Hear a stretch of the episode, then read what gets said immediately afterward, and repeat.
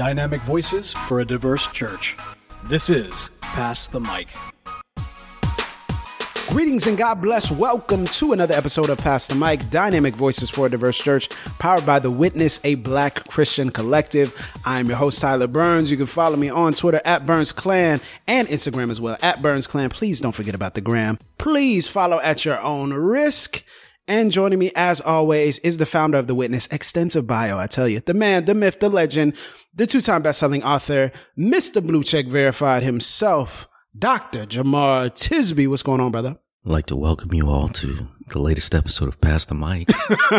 Yeah, okay. we have our NPR audio filter on. Nah, we're not doing no NPR audio filter. The Bo is Bo is Bo just quit. Bo just quit. We need we're looking for a new executive producer. So please I, put your I, I had to do something to lighten it up. We we we, we talking heavy today. Yes, we are talking very heavy today. We have been talking about a lot of difficult, heavy things over the past few years, and especially this year, and still that will continue. And one of the things that I was led to talk about, and we've been having a discussion about privately, um, is a, a tweet. It actually was inspired by a tweet by our good friend Ekemini Uwan, um, the host of Truth's Table, the award winning, we have to recognize him, the award winning podcast.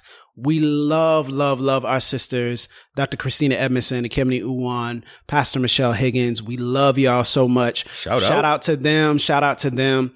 And uh, immediately after the untimely, tragic death of Michael K. Williams, the actor, um, Michael K. Williams is is probably best known for his role as Omar Little in The Wire, and he's also known as as his role Chalky White in Boardwalk Empire. Um, just most recently, he played in Lovecraft Country, um, all kinds of different movies and television shows. And she tweeted something that really grabbed me and it was not in a question, it was in an affirmative statement, a declarative statement that black men should grow old. Mm. Black men should grow old. And I mention this because much of my thought process and my perception is really in the vein of this episode, which is a question, which is can black men grow old? Oof. And when I say that, I'm not just simply saying, can we in terms of our will, but can we in terms of is it possible? Is it actually a, a theoretical possibility for us to grow old? And I think we should talk about what that means, number mm-hmm. one. But I thought it would be such a pertinent, poignant topic for us because that is something that we are navigating as black men. And that is something that I don't know about you, Jay, but something that I think about all the time. Um, when you and see as fathers of sons, yeah. Yes, yes, as fathers of sons, and and and then as a father of a daughter, for me, you know, I think about walking her down the aisle. Like I think about all those types of things as a father, as you see her transitioning in very quick and progressive and incredible ways, um, and just growing up quickly. Yeah. You know, what what do you think about this, Jemar? Does this resonate with you? Yeah, so I saw that tweet as well and immediately it was burned into my memory as something I'll never forget as a question because it was Kimini is good for that. Though. She's really good for that. Oh my goodness. Um, because it put in a concise form this sort of ambiguous anxiety that sort of hangs around black men all the time. I mean, look, getting in the car feels sometimes like an existential crisis. talk about this talk about talk about this I, when did this start though that's my this am, this ambiguous uh, an- anxiety Yeah. when did this start for you because i feel like that's really instructive as to what made us question whether or not our existence and our flourishing was accepted by the society and then possible in our in our lived reality You know what? I think it's early for all of us. It's one of those things that feels like it's in the air, it's in the atmosphere. But I can remember watching um, the Rodney King coverage and my parents, especially my mom, just making comments like, you know, that's that's what they do to us. That's what they do to our people. Hmm. And I, I mean, I'm a kid at this point. I didn't know all that she meant. I just I knew it had to something to do with black people, but I also remember seeing that coverage. Remember, tech wise, this was one of the first instances where we got it Right. caught live on video. So, On so video, yeah. we are watching this and it, it is mind blowing to a lot of people, even black people who we knew it happened, but to see it broadcast on TV and to know that other people now see it happen, like that was a big thing.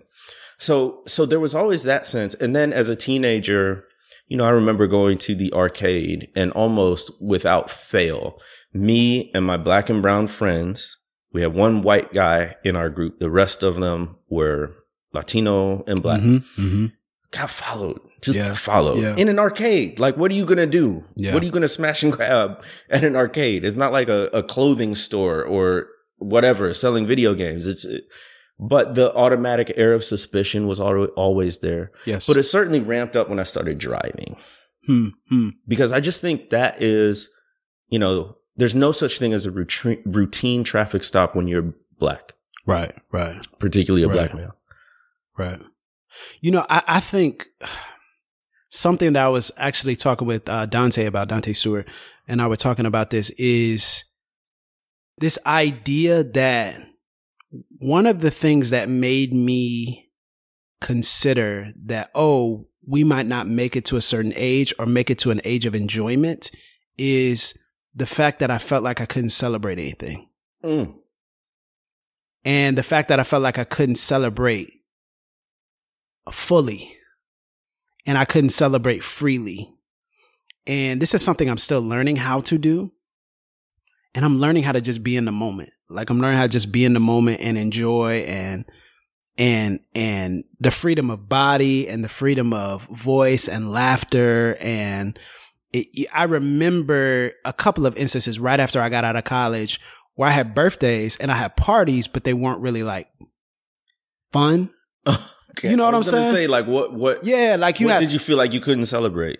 uh, anything, Mm. life, I, but I also felt like I couldn't celebrate um accomplishments. Hmm. You know what I'm saying? So you feel like you you just can't celebrate those moments where you're like, man, I should be happy. I should be proud of this moment. And we talked about how it's such a, a thing ingrained in our minds and in our heads that we can't celebrate milestones. You know, he's getting ready to release his first book, and by the time this come out, probably already released. I mean, man, like milestone, right? Huge. Huge. We we I'm about to schedule yeah. him on the show too. Exactly. He's going to be on the show. It's like we're so excited, right? But it's it's like as he's like, man, I'm, I don't know if I can actually enter into this. I'm struggling to enter into this. He said, I don't know why. it. Mm. And you know, there are transitions I've made. I'm uh, excited, happy, but I'm like, but can I really celebrate? Uh, what what are people going to think if I do this or this? And part of that is is your natural maturity. You, stop caring about that. But then another part of it is, man, black joy is such a dangerous act. I was gonna say like what made you feel like you couldn't celebrate? I think it was part of like upbringing stuff and and all kinds of but I feel like black black joy in and of itself is always held back just a little bit in certain contexts. Right? Because and I think that's part of the reasons why black men don't think they can grow old or we can't grow old is because we we can't enjoy. Like we can't enjoy life. Life is not an enjoyable act. Okay. Does this connect at all? And this is gonna sound terrible. Black men smiling or not smiling in pictures. Bruh, yes. Okay, so we need to talk about this, right? So we need to talk about this. And I just talked about this on IG. I spent years not not smiling in pics. I remember. Years not smiling. And I was like, why don't I smile in why don't I smile in pics? I didn't, couldn't even explain it. And I was just, and it wasn't that I had like a, a casual expression. I was looking mad. Looking hard, yeah. Looking hard. Because we feel like we have to act Ex- be hard in order to endure the world. But it's so it's a self it's self protection. But see, I, yes, and I remember um, on Twitter years and years and years ago, our friend BJ, somebody, uh, some there, there was like a group picture with him and some friends, and, and, and none of them were smiling. And there, and and somebody commented, "Why aren't you guys smiling?" And he replied, "400 years of oppression. You." very BJ like. BJ making everything deep. That's very BJ like. No, but that's that's interesting, right? So yes, I think it does connect to that. I think it does connect to that, and I think it also connects to the to the burden that we feel to overprotect everything in our lives and to overprotect ourselves. Yes. And then to feel as though there is no safe safe place for us after we have tried to create it for everyone else. So tell me what you think of this. Is that self-protection gendered in any way? Is it different for black men and black women? Ooh, yep, of course. I'm sure. You know, like absolutely. I can't speak from a black woman's perspective, but of course. Um, but what I have found is, what I have found is, there is such a nurture gap for us as mm. black men, and we're so deficient emotionally in many ways. Like trying to navigate like a command of our emotions and our our uh, proper engagement with our emotions that I feel like it just it hits different in our experience mm. because we just we can go years without doing that. And that thing just be normal. you know what I'm saying? We go years without nurturing and just be like, ah, well, you know, that's how, and we just say, well, it's, just, it's what it is. I'm it trying is to be a man. I'm trying, yeah. it is what it is. Yeah. You know, we're going to make it through just all these, these toxic positivity, spiritual bypassing phrases. Oh, you know, you know, hey, it's going to work out. You which know, holding that in ex- actually has physical yes. and emotional yes. effects, which affect our longevity in life, right? It would be helpful. I don't have the numbers right in front of me, but the life expectancy of black men as a, compared to women and as compared to people of other races is almost invariably lower Mm-hmm. And like even just that knowledge, this is the hard this is the ambiguous part of the anxiety.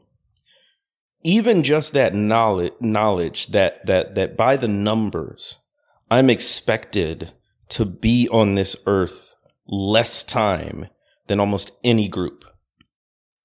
It sort of hounds you.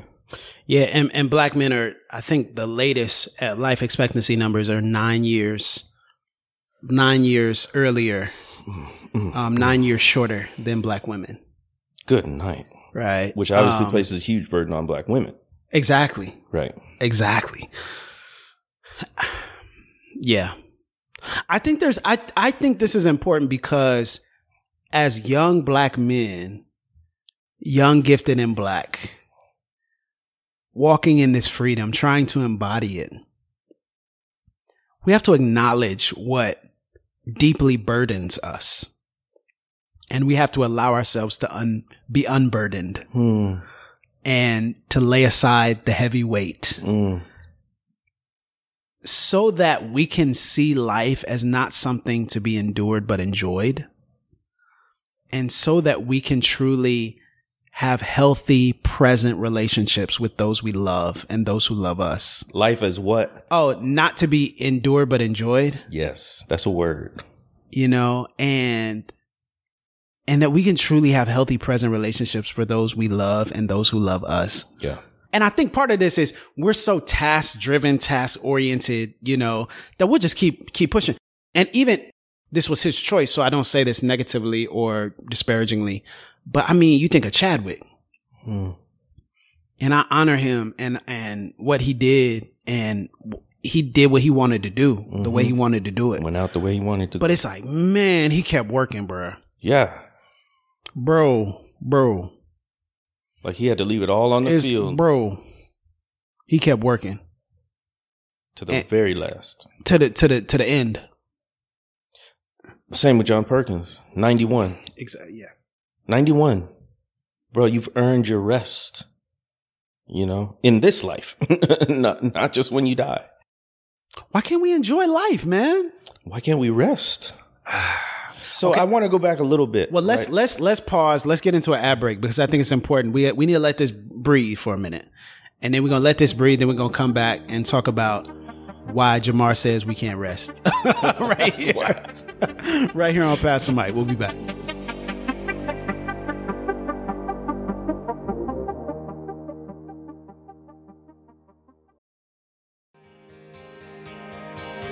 This episode is brought to you in part by Baker Publishing Group. Most of us don't want to spend our lives being time wasters, space takers, binge watchers, or game players. We want to be difference makers. But maybe we make changing the world a little more complex than it really is. Making a difference isn't measured by a viral post or a name on a building. It isn't determined by a following or a fan base. Want to make a difference? Focus on just one person at a time. That's the secret of the way of Jesus.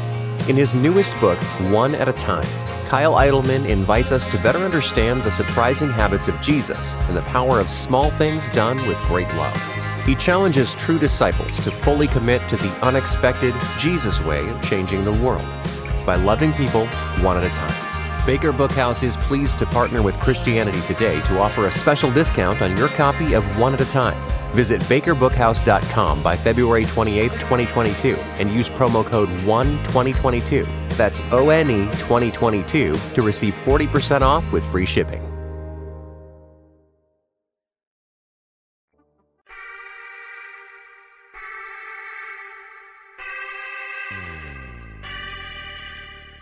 Hey Jemar, you know we have been doing Pass the Mic for about seven years now. That is, I don't know how many episodes, A lot. millions of downloads. I mean, Yes. so many sessions, and we still love doing this, right? We absolutely do. I am amazed at how much energy we have. I think it gets better, like fine wine, over time as Yes. we do it. Uh, That's what we tell ourselves. Yes. Touch and agree. I want us to do this for another seven years. And to do this, we are needing the audience's help. Yes. We need your help as listeners to fund this incredible work here that we're doing at Pass the Mic. And they can do that through our Patreon community. Yes, would you consider becoming a patron of Pass the Mic for just a dollar an episode? One dollar. You can support this work. Go to patreon.com forward slash pass the mic, M-I-C, patreon.com forward slash pass the mic, and fund and fuel this work for the next seven years. The next seven years, the next 10 years, who knows, the next 50 years, if the Lord should Okay. tarry. we are excited about We're gonna be holograms. yes, we will. But you can fund it at patreon.com forward slash pass the mic. Thank y'all so much for your help and support. Thank you.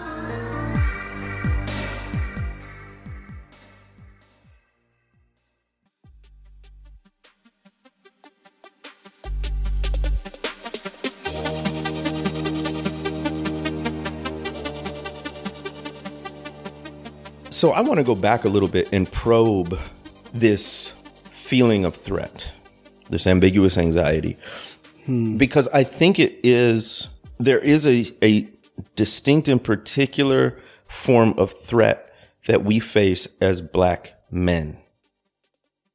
Which is not to say that black women don't face all kinds Sure, of threats, absolutely, and 100%, compounding threats, right? Like it's it's not either or. This is not the oppression Olympics, right? We're just saying that in particular the way white supremacy functions it's not only racial it's also patriarchal Hmm. it's also gendered right so black men have always been valued and exploited for their labor black women valued and exploited for their labor and their reproductive labor right Yes. Yes. um, Hmm. but our bodies, our physical bodies have been weaponized against us in a way such that as men, white men see us as a physical threat. yes. And so they've always Yes. responded to that fear with physical violence. Yeah. To be controlled. Yeah. To be controlled. the control of black bodies, right? And so I think about the ways that my very enfleshedness is what makes life dangerous for me. That's That's, what's heavy. yes. That's what is compounding and cumulative Yes. in terms of the stress and the impact on your body is here i used to say i used to say um, as soon as a black man walks out of the door of his home he's in danger i don't say that anymore because of botham shem jean Hmm. he was Hmm. in his living room eating ice cream killed in his own apartment. My goodness. So there's really no place, right? I had I, I heard a story. I was doing a speaking engagement of a a, a black man uh, has his PhD in charge of a large organization, lives in a nice neighborhood. I can't remember why they called the cops on him, but he's in his house. Oh, the lights were on for some reason. He he was. He, I think he had a, a, a an infant, and the lights were on while he was taking care of his infant in the middle of the night. And somebody called the cops. They come guns already drawn, knock on the door, barge in, and he's a big guy. And the bigger you are, the more threat is perceived, right? And they come in this man's home with his wife and infant child, guns drawn. And had he made a false move, the wrong statement, or the wrong police officer, Goodness. dead. Dead. And all they knew about him was that he's a black guy. Goodness. And then you take that on. Every time we hear about that, that's us. That's our brother, right? That's that's our son. And I'm just saying the collect the the the mental wear and tear that then, you know, the body keeps the score. Yeah. I also think that there is not a place to release the burden that is within our infleshness. And what should be a place to release the burden, you take your, your spiritual community, right? What should be a place to release the burden is actually a place that that reinforces the myth. Mm. So the thing we're literally trying to stay away from gets reinforced. And what I mean by that is the thing that causes us to be viewed as as threats, we double down on often for men. Right. So we end up doubling down on the things. You know, I've I've been watching this this one particular movement by um, a pastor I know. Um, and it's a movement where it's encouraging men to pray and cry Hmm. Right? And so it's encour- encouraging them to cry, and and not just cry just to cry, but pray and, and cry, you know, and how powerful that is just to see men, you know, crumpled on the floor, broken, you know, and entering into a moment of spiritual intimacy, you know, and and together and how much different does that look for most of our, our, our men's discipleship and men's movement, which I'm not saying there's anything wrong with, with physicality. Like I think that's a good thing. It's a healthy thing.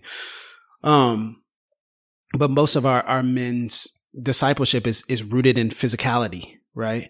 It was kind of this, this whole thing in the, in the nineties, you know, early 2000s fight clubs, Mm. right? And a very narrow conception of masculinity. Exactly. So fight clubs. We can go fight.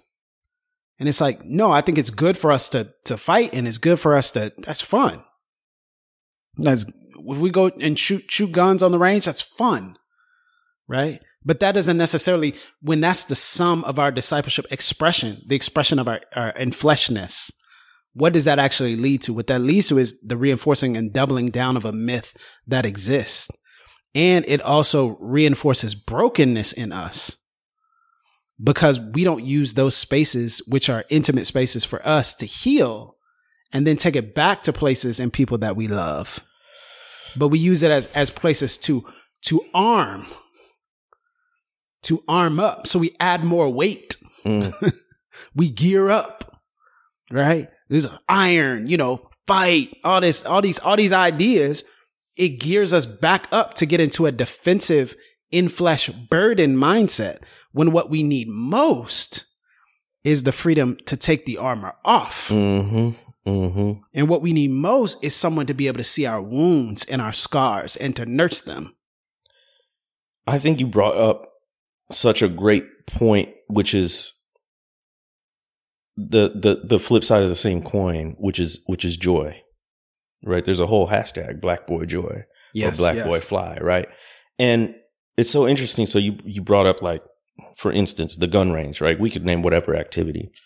And I think one of the errors we make is ascribing to the activity, ascribing value to the activity when what we really are valuing is the joy that we get out of that activity. Hmm. So so the reality is It could be that. That's it could be fishing. It could That's be good. knitting. It could be whatever. That's what we're good. talking about is joy. Yes.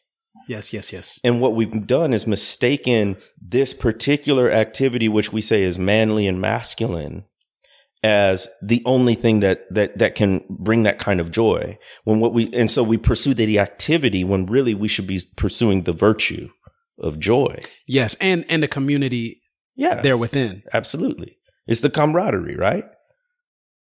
We need to also talk about why we don't stop. Okay, so Mm. I'm I'm putting myself on the couch here. Okay, Jemar knows me very well. Jemar knows my pace very well. my my my. Um, you know, sometimes you just feel like you can't stop. You feel like you can't reflect. You can't sit. You can't be. You can't cease. And that's a spiritual issue, yeah, right? yeah, And and that's an issue of spiritual maturity and discipleship, right? In many ways. But then it's also this this pressing feeling like I got to get ahead of this curve, whatever this is, in whatever area I'm talking about. I got to get ahead of this. mm-hmm, mm-hmm. And I got to make sure I'm ahead of this. Because if I'm not ahead of this, it's going to be me or somebody else that gets in trouble. And more than likely, people I love. absolutely. And so you start thinking about it in that context of like, man, you know what? I just want to, I'm trying to get ahead. I'm trying to, I'm trying to stay ahead of whatever is chasing me. Because in this world, it's always something. It could be the cops, could be COVID, it could be poverty. Yeah, Like, yeah. Some Yeah. always chase, some There's gonna chase me threat. down. Yeah. And some gonna make me a threat. And I think so so there's the can't stopness of I got people depending on me. I need to put food on the table or whatever it might be. Yes. But there's also the can't stopness of everywhere I, I turn, there are messages about my supposed inferiority. Hmm. And I can't stop because then what they're saying about me will be true. I can't stop because Hmm. I have to achieve at a level, be active at a level to refute all of their negative stereotypes and prejudices about me. Hmm. Because if I do, if I stop, and if I just be like they can, by the way, then I become the stereotype. Hmm. I Hmm. become the whatever, right? So I, I think there's part of that is is in a society that seeks to constantly deface the image of God in you. We, without naming it as such, without perhaps consciously knowing it, are constantly trying to reclaim that dignity, Yes. which can only actually be found in Christ Right. but we seek it through activity, achievement, sur- surpassing expectations, whatnot. Right. Right. Yes. Yes. And I need folks to understand this goes beyond an individual kind of striving. Oh, 100%. Right. And and it and that is very true. So yes, it is the individual striving is a thing, but it goes deeper than that. And there's deeper considerations for that reality. How do we how do we preserve ourselves? How do black men preserve themselves? Because I love us. I know we say I love us and we mean like, ah, everybody, the diaspora. And I love us in that concept. I love black men. I love who we are, how we are, some of our unwritten customs and rules. Um, I love everything. Our, our, the way we, the way we carry ourselves. Um, the inspiration I get when seeing other black men succeed and win. Can I tell you a quick story about what made me, what reminded me of how much I love black men? Absolutely. Please. Um, most people don't know this because it was actually a very painful season in my life, but I was the interim principal at one of the first two public charter schools in Mississippi. Hmm. And uh, long story, but it, I did not plan that. um, but I would shake hands with the students every morning when they came in. And this was back in 2015. It was, in my experience, right when we were, we're as black men, really leaning into natural hair and you started to Yeah, see yeah, yeah, sponges out and all of this stuff was growing growing it out longer. Because when i was in school it was all about the fade. Fades, it was Fades- all about the waves. lines, yes the lines right. So so now um the longer hair is starting to come back. And I actually saw it most frequently on my fifth and sixth grade boys. Hmm. And I would shake hands with them in the morning as they were coming in. I was just watching these guys walk in in the fullness of their blackness, embracing their black bodies and their black hair. Mhm. And even as fifth and sixth graders, I'm like, these men are lions. Yep. Yep. And this was in a phase where I was just coming out of like reformed circles and very conservative, overwhelmingly white spaces. And I just remember thinking, why do I have my hair like I do? It was almost it was almost shaved bald. Hmm. It was just super short, all one length, everything like that. And I had to tell myself, you know, I had done it for a long time. This was all the way back to high school when I was Right. doing this. It was utilitarian because I was working at a forest preserve and it was hot and sweaty. It was just Right, easier to, to be bald. It's also in the Jordan era, dating course. myself. But um, so it did serve a function then. But I had to admit, as an adult in that circumstance, a lot of what I was doing in keeping my hair very short was to appease expectations of white people about what looked professional. Hmm. Hmm. And I remember seeing those boys and they inspired me like, what? Why am I? This is beautiful. This is strong Yes. in a in a beautiful way. Yes. And it's Yes. affirming. So that's when I started to grow my hair out. That's amazing. and I've never looked back. That's really dope. And that's that's the love, you know what I'm Yeah. saying? So back back to your point. No, but we gotta, bro. I think one of the, one of the things that actually does sustain us, and you touched on it, there is we gotta be around each other. Mm, say that. Say that. We gotta be around each other. You know, we gotta be around each. other. We gotta take more trips together. Okay, so you talked about how do we preserve. I think a big part of it, I always default to joy, right? There's going to be others who say we need therapy, which is true. Yes, absolutely. We need community, which is true. I'm just like, we need to have fun. You know what would be what would be so subversive and countercultural is a uh, witness black men's retreat. wouldn't that be Wouldn't that be amazing? Where we can literally do this stuff. I'm talking about like a retreat, retreat, like four five days. Like it's got to stop your life. You got to stop your life. As long as it's fun, a good Yeah. part of it. Absolutely. the the mixture, the fullness. We can do that stuff. I don't mind shooting guns. I don't mind fishing. Like, let's do that stuff. But I we mean, can do other stuff. we can do other stuff. Yeah. we can do sports. We, can, do, the massage and the massage. the mimosa. And- okay, okay, that's that's that's deep. Like, That's- like that's this is what I'm saying. Like, like number one, we need to we need to ex- expand the aperture of possibility in terms of what counts. yes, yes, as yes. a men's activity. of right? course, no, that's not what I'm saying. You yes, know? yes, and course. then and then what really constitutes like just letting loose. Here's the thing. Here's the thing. I always walk around so guarded because I feel at any time I'm going there's going to be a fight. right, right. And I don't even necessarily mean a physical altercation, but some, Some- instance some where I'm going to have to defend myself or attack in order to for self-preservation, right? That's the constant feeling. I'll give you a concrete example. Just the other day, we're in rural Arkansas recording, beautiful lake. Uh, go out to eat. I'm like, Bo, you go in 1st You go in first. He's the white guy.